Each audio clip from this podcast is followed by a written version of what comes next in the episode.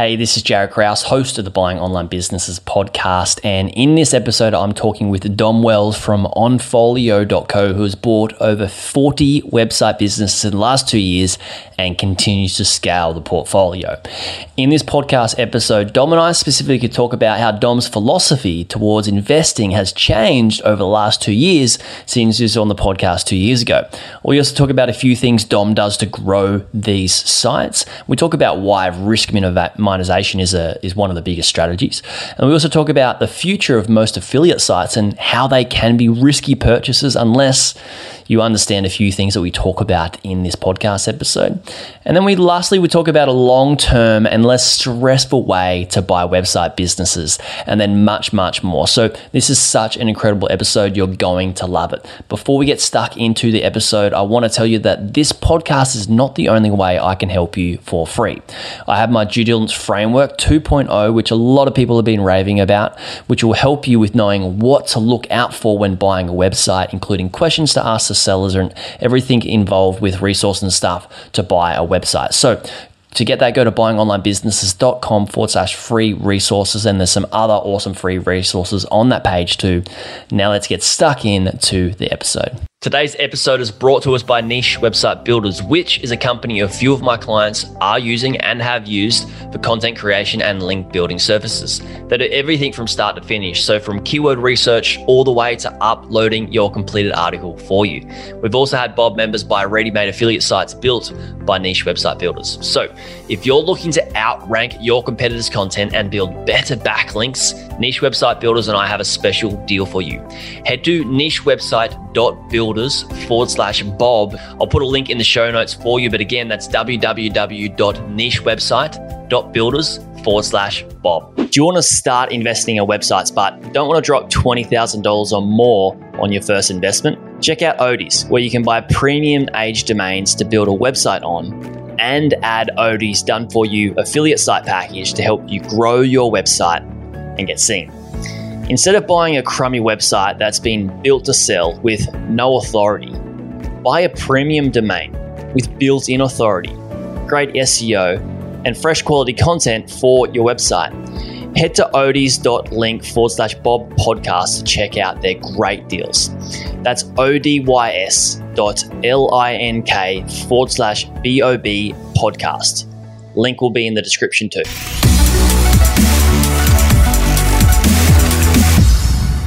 Hey guys, and welcome back to another episode of the Buying Online Businesses podcast. Today we have Dom Wells joining us. Dom, it's been almost two years.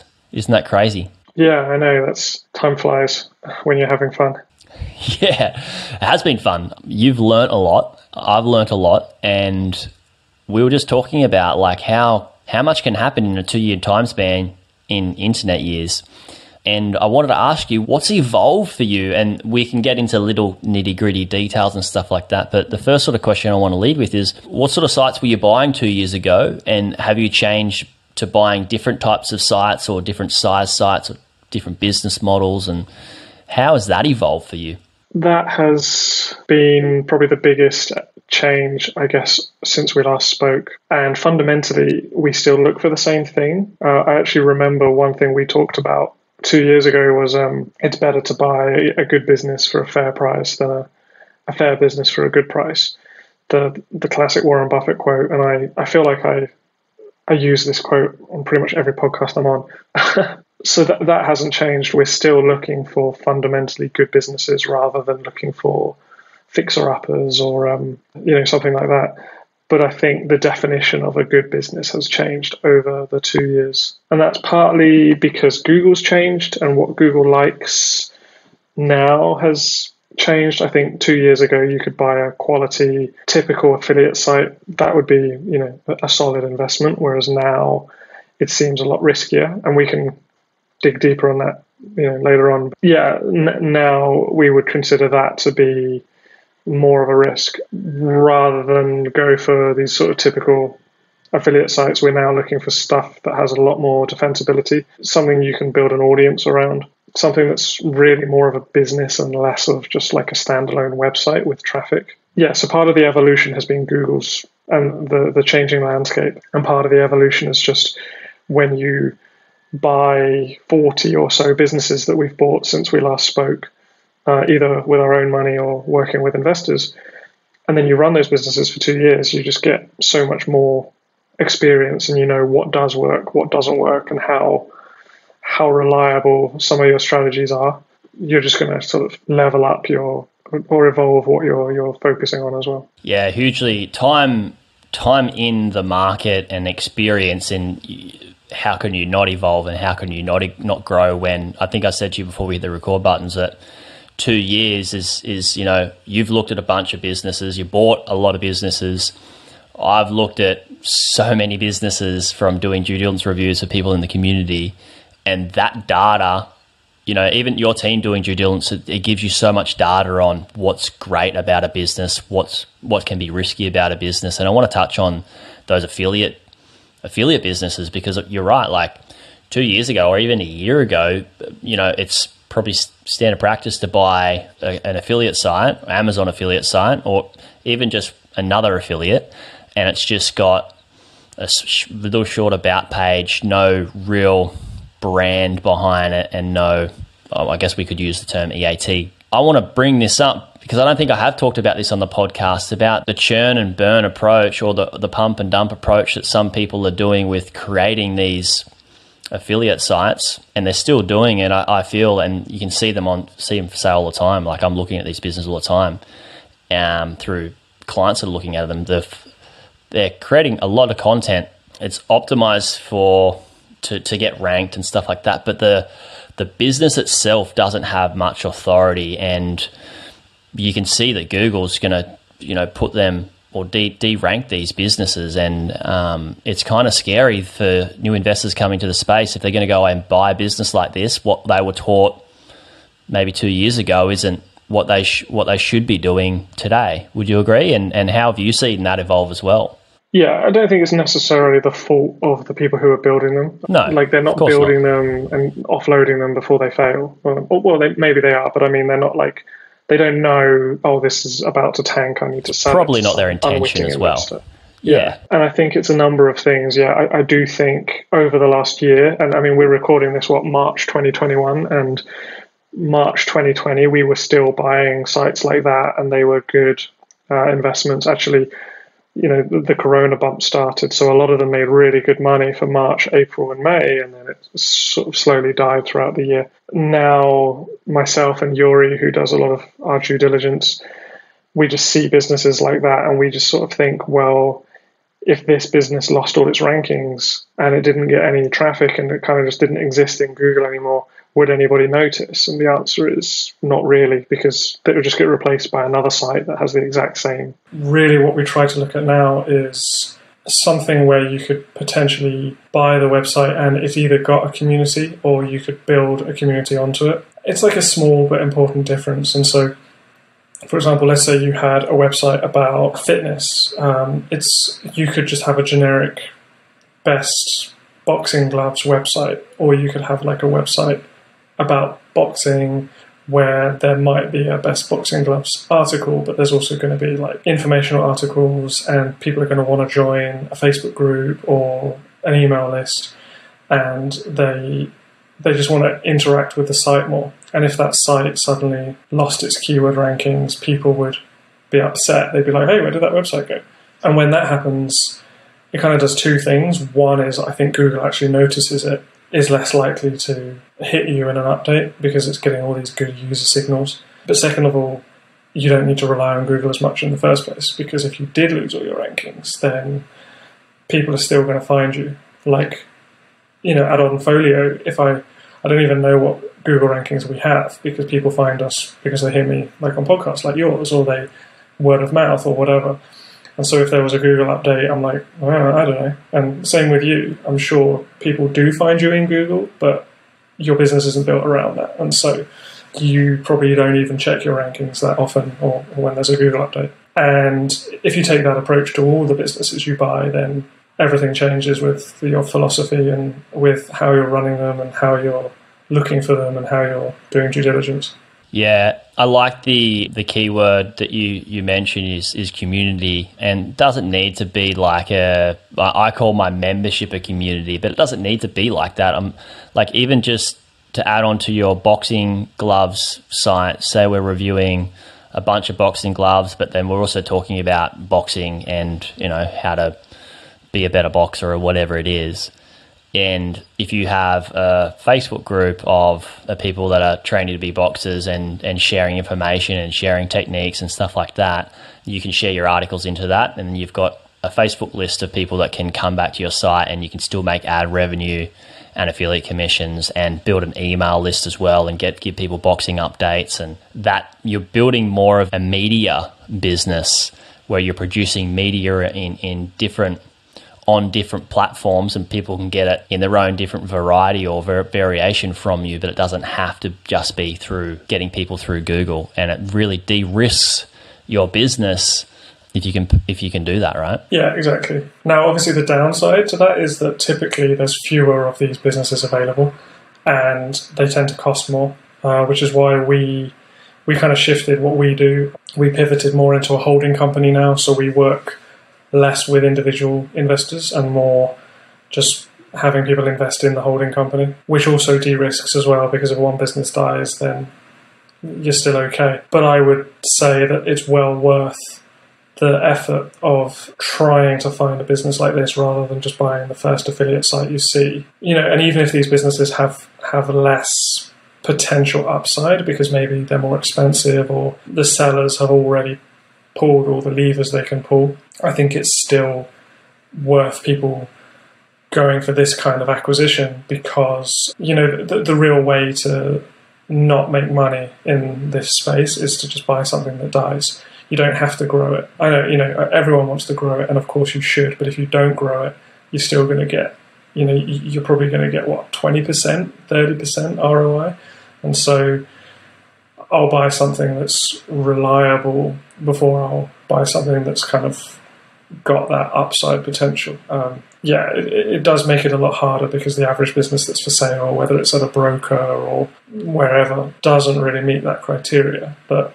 it definitely pays to be fussier. Of course. It's, you know, your profit is made in the purchase, and they say that in real estate. We, we're just buying digital real estate. But I think a common thing that people will do is when they first get introduced to our space is they're like, oh, let's go away and find these businesses that have massive opportunity. And we're like, they can, they, they pull the wool over the eyes of like, what are the things that can actually happen in the environment changes that can happen within the online space that can really like doesn't matter about the opportunities. You've got risks, and the risks are far more important to understand and work out how you can de-risk a business when you purchase it. So that's why I tell people when they join the community is that like, you know, our goal isn't to prove that a business is a good investment when we're doing due diligence. Our goal is to prove that it's a bad investment, and if we can't, then we must buy it, right? Based off Uh, understanding the risks better more than just oh let's look at the opportunities and pull wool over our eyes. And because those environmental changes are critical right? Like once you've purchased a business you've understood dom that you're like all right cool we understand the risk. We we know how we can reduce or minimize or even remove a portion or all of those risks. What are some of the things that you do when you take take ownership of a site? Do you rush in and, and change a bunch of stuff or do you sit back and watch it for a little bit? And then normally with these types of businesses or the you know if we're sticking to content websites what are some of the things you start to you know make moves with in terms of growth? That hasn't changed that much i guess. We still do similar things. Like the idea is we we don't try and change too much because well i just think it's kind of suicide to go in and change too much uh, all at once. But um yeah, so what we're really trying to do is maintain the the momentum of the site, and we're not buying a site that has a downwards momentum that needs reversing. So really, it's like okay, let's make sure we we get a firm understanding of everything that's required because there's always there's always something like the seller forgets to tell you something or like a, a, certain type of email comes in that you're not sure how to reply to and then so the best thing is like okay let's just kind of yeah like you say let's just watch But then we're also going to go in and we're going to like audit the plugins and we're going to think about is the hosting that the site's on fast enough? Like if we've overtaken if we've taken over the hosting, do we need to get a better host, um, or do we need to cut the hosting because it's way it's overkill. We'll do a like a, a, site technical audit, like the kind of thing that Ahrefs and Sitebulb and those tools can tell you, because there's often a lot of like broken links or just some some things that the seller didn't pay attention to anymore. I get an understanding of the keywords, um, and so even though we're buying this business because it doesn't rely on SEO and Google, it still fundamentally gets a lot of its traffic from SEO and Google. So you do need to look at those things first. And then we start doing a lot of keyword research. So, okay, what other content opportunities are there? And if we think there's an opportunity to add in, say, a digital product, then we'll spend a lot of work doing that because that's quite a long process. And there's a lot of businesses out there where the seller just has kind of like one thing that they're good at, and it's usually SEO. So you're like, why haven't you done any email marketing? And they're like, I I can't, I'm not good at it, I don't like it. There's the people that we looked at a business that had something like a million email subscribers, and the seller never emailed his subscribers to do any promotions. And we said, why not? And he said, I hate email marketers. And we were like, oh, well, we don't. so, you know, this was a, this was a business that was like 1.5 million dollars or something. So you do get there is money left on the table at higher prices as well. So we might think, okay, let's we've bought this business because it has a community element to it. What problems do people have? So we might run a survey to the email list and say, what are your problems? And we'll try and figure out what a solution could be, and then we'll map out some lead magnets and you know that, that kind of typical digital marketer type stuff. We'll look at the customer avatar because these things take time and they're not always going to be the things that bring in the most money, but they fit in with what we're trying to do where we want to de-risk the asset. So, like if a business is getting a bunch of SEO traffic and it's making, say, I don't know, 20k a month, if we add an email marketing element to it, it might only bring in 2k a month or 3k, but it's giving us a big email list as well that we can play around with later. So we want to get started on that stuff as soon as possible. And then a lot of other things, it really depends on the asset. So, you know, what, what exactly are the best levers to pull? And then we'll just start focusing on whatever they are.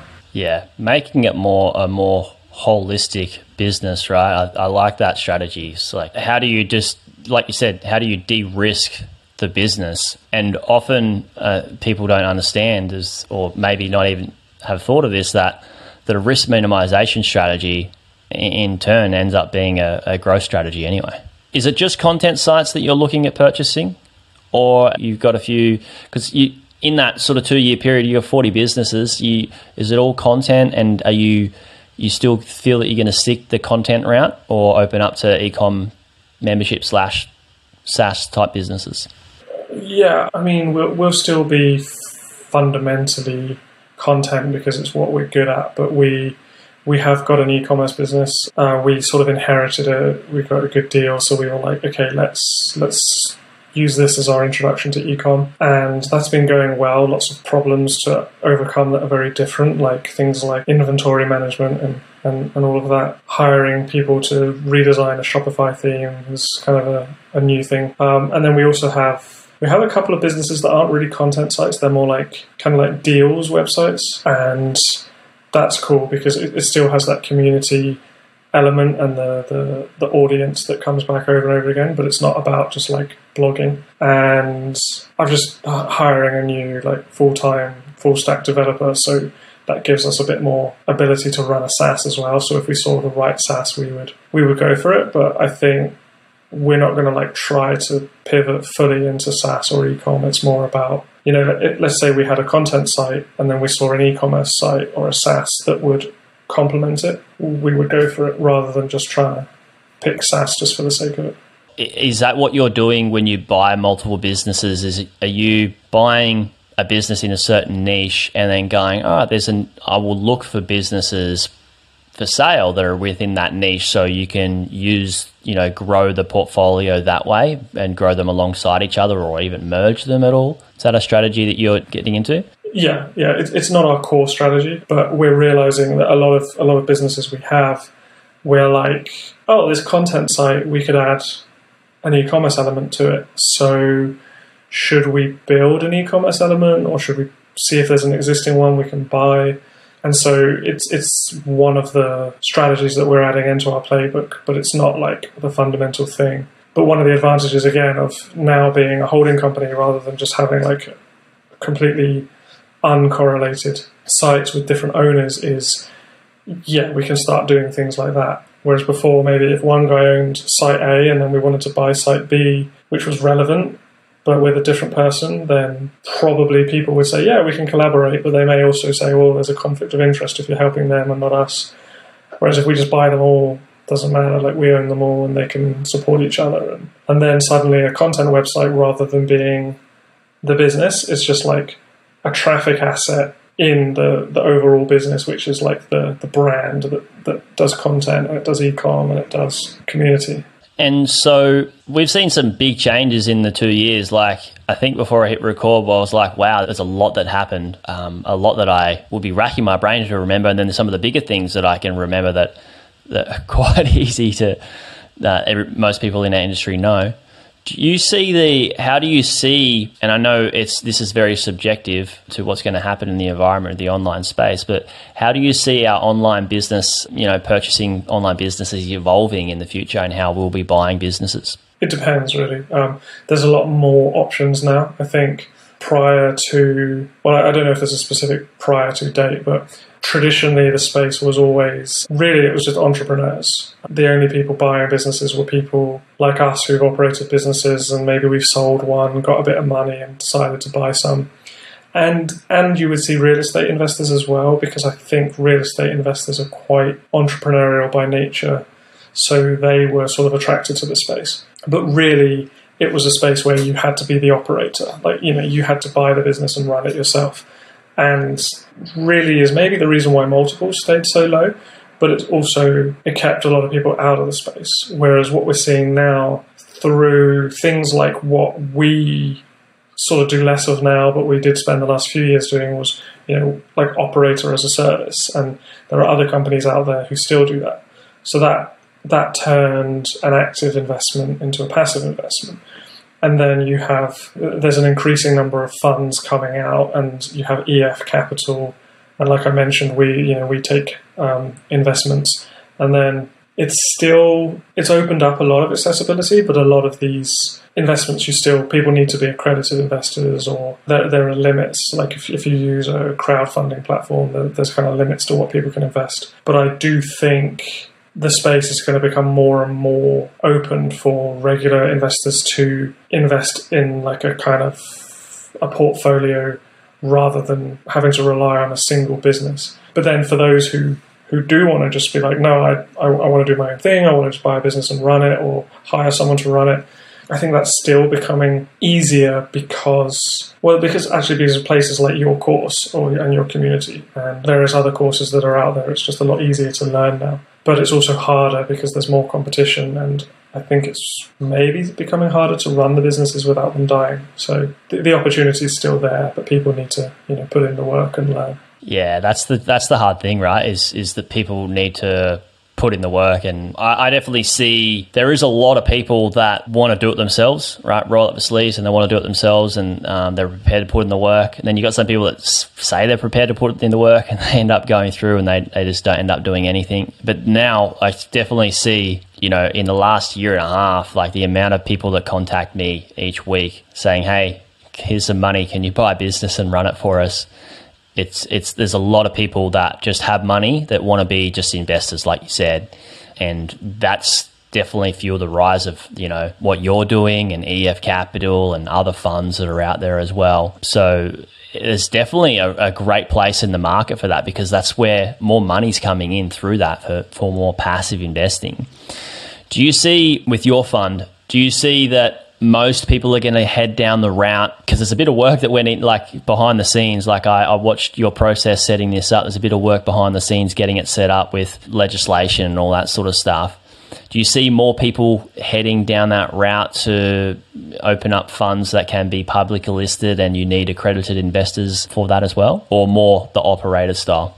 Yeah, I think both. I, I don't know if anyone will necessarily do what we've done because we're kind of doing something quite unconventional. Certainly, more like normal funds will come about as because there's always people that are like, oh, I could do that, and some of them can, some of them can't. You know, but th- there's going to be there's going to be more op- operators as a service. I think there's there's probably a lag as well between what people think is easy and what isn't so easy anymore. So, for example, there, there are people who are like who are still just want to buy businesses, fix them up, and you know they're like, yeah, I'll just do that a few times, and I've turned 100k into a million dollars, and I'm like, it's not that easy anymore. I, I've kind of been where people want to go because I've been doing it for two years with 40 sites. And so there's there's going to be people who the operator model will work for some people, it won't work for others, and funds will work for some. And I just think, yeah, more and more people will try. And that could lead to increasing multiples. It could lead to, it will definitely lead to increasing competition. I don't know exactly if it will lead to more money being made or, or less money, but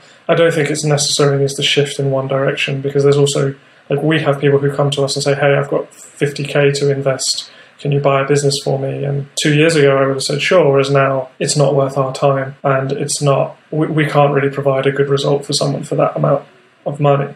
And so there's going to be others who will say, "Yeah, I'll do it," because maybe they they're a one man band. They can they can work with that budget. It makes sense. So th- there's going to be different. Yeah, different horses for different courses. I think it's definitely going to drive the multiples up.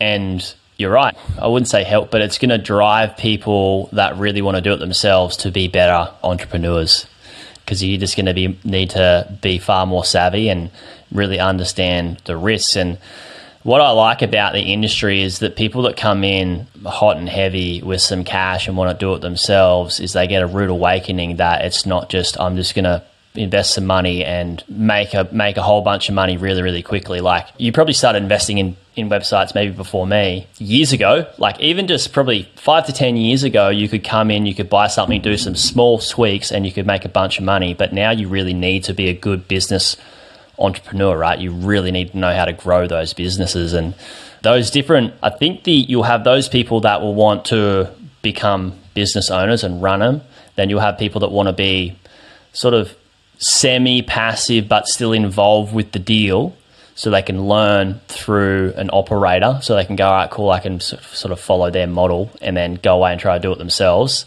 I think that's what their long term goal will be. And then we'll have funds such as yourself where people can put their money in and, and you cover everything and give a give a nice return each quarter. Do you, th- do you feel that that's accurate? Yeah, I think you summed it up quite well. I think, yeah, I was on the Empire Flippers podcast recently. I, it hasn't been published yet, but maybe it will have been by the time this is published. But they were asking me, like, what, what tweaks do you make to a site when you buy it? What levers do you pull? And I basically said, what I don't, like, because, I mean, of course, if there are levers to pull, then I pull them. But it's not like it was seven years ago or five years ago where you could buy a site and the seller hadn't optimized it at all and you could just add a comparison table and you could just do some conversion rate optimization and and, and you would triple the site. And that, that's what it was like when I first started actually. It was very it was great.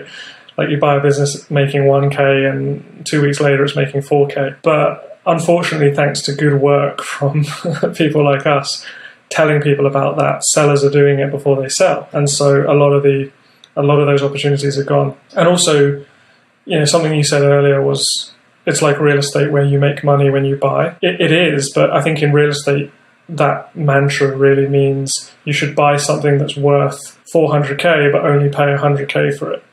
And so you get a lot of people that come into website investing with the same attitude like, I'm not going to pay more than X. And so the answer is, well, you're either going to be waiting a very long time or you're going to buy something that's garbage. And you can't just hire someone to do a paint job and cut the grass. So th- those opportunities do still exist, but it doesn't summarize the opportunity in the space like it used to. And so I think, yeah, they may get a rude awakening, um, and they need to sort of unlearn some of the things we've been talking about over the last few years.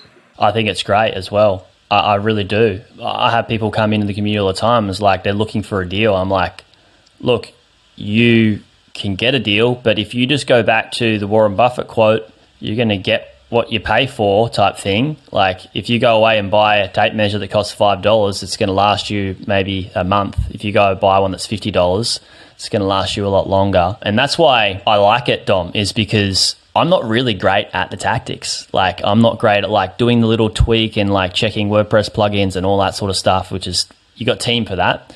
But I like that business is better because what I like to teach is principles and strategies, not tactics.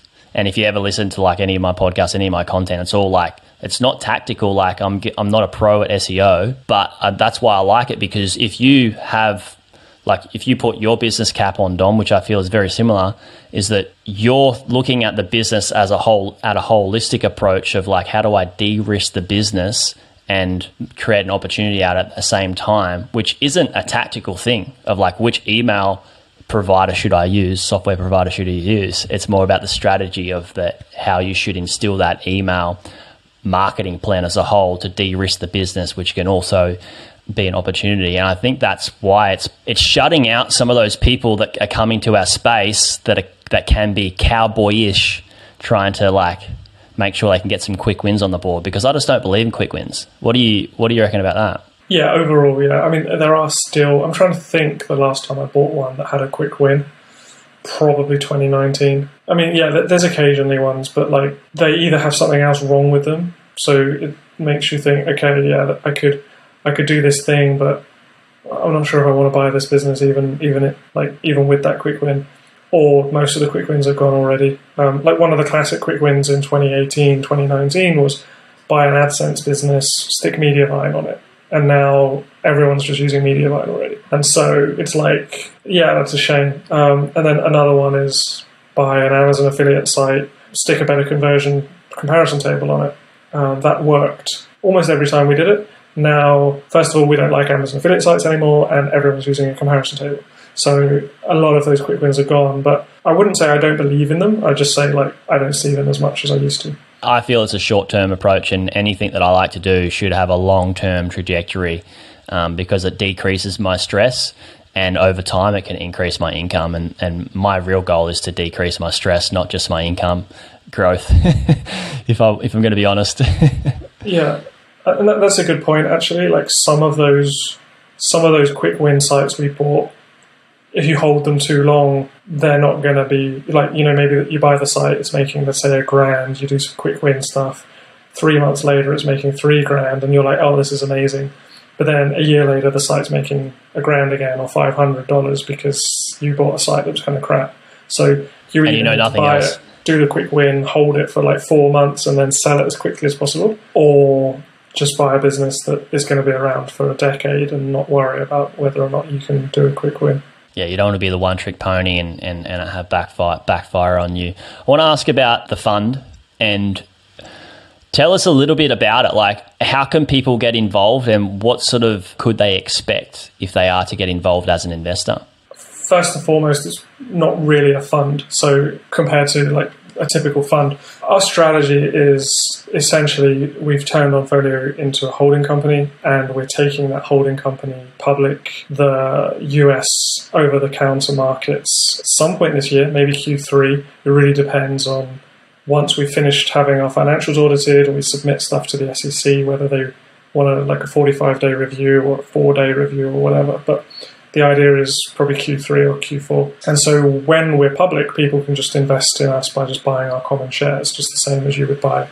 shares in Tesla or, or whatever. But the common shares don't pay a dividend because every dollar profit we make goes back into buying more businesses and you know, growing the value of the shares.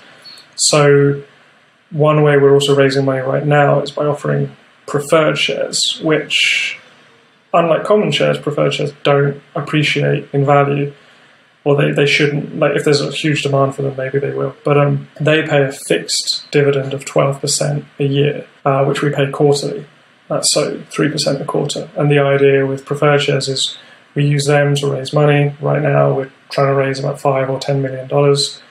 And then that five, let's say we raised uh, five million dollars, that should give us around about thirty to forty percent cash on cash for us. And so if we're paying 12% out to investors, then it means investors are they're giving up the upside, but they're getting a lot more diversification and they're still getting 12%, which is, you know, it's, it's not guaranteed, obviously, because, you know, you can't guarantee these things, but we're confident in our ability to always hit the 12%. And if we don't hit it, it just gets carried over to the next quarter until we do hit it. But the idea is because we're a holding company, we're diversified, and then people can say, well, I'm not, you know, if someone wants upside, then they can invest in a traditional fund or they can just buy our common shares. But if they if they're like, well, I want to park my money somewhere, get get decent yield, and not worry about whether or not it goes up or down, then not only do we offer above average returns, but we're going to be an SEC reporting entity with audited financials. So it's significantly less risky than some of the other ways of investing. Yeah, I mean, you've got different, like what I like to norm, as this is a very blanket statement. But when you invest, if you want higher returns, it can come it can come with higher risk. If you want lesser returns, it can be a decreased risk, and that's why I think a beautiful combination of investing in online businesses for good cash flow that has a, a decent amount of risk, and then reinvesting it into like lesser of an income producing asset like real estate. I mean, it can be a beautiful combination. So you're going to have those. What do people want? They want more income and more risk, or or a little bit less, but far less risk. And like we said, there's different horses for different courses. But because you're on the on the SEC and you're reporting and all that, that means people need to be accredited investors before they they buy shares in the holding company. So when we're publicly traded, anyone can buy the shares. Just like you know, you don't need to be accredited. Right now, to participate in our preferred shares, people actually Americans need to be accredited, whereas people outside America don't necessarily need to be. Kind of depends on where they are. Kind of an unfair. It's kind of unfair that Americans have better protection from the SEC, basically. But then later on, we'll probably do a raising mechanism where anybody can can invest if they're, regardless of their status. So it, it kind of depends. So people should just reach out. Look, thanks so much for sharing everything. It's been great to kind of see what you've learnt in in those two year period and, and how things have changed and evolved for you. We're talking about people reaching out. Where can they reach out? And find out more about what you guys are doing? Yeah, we're still at onfolio.co. There's a contact form.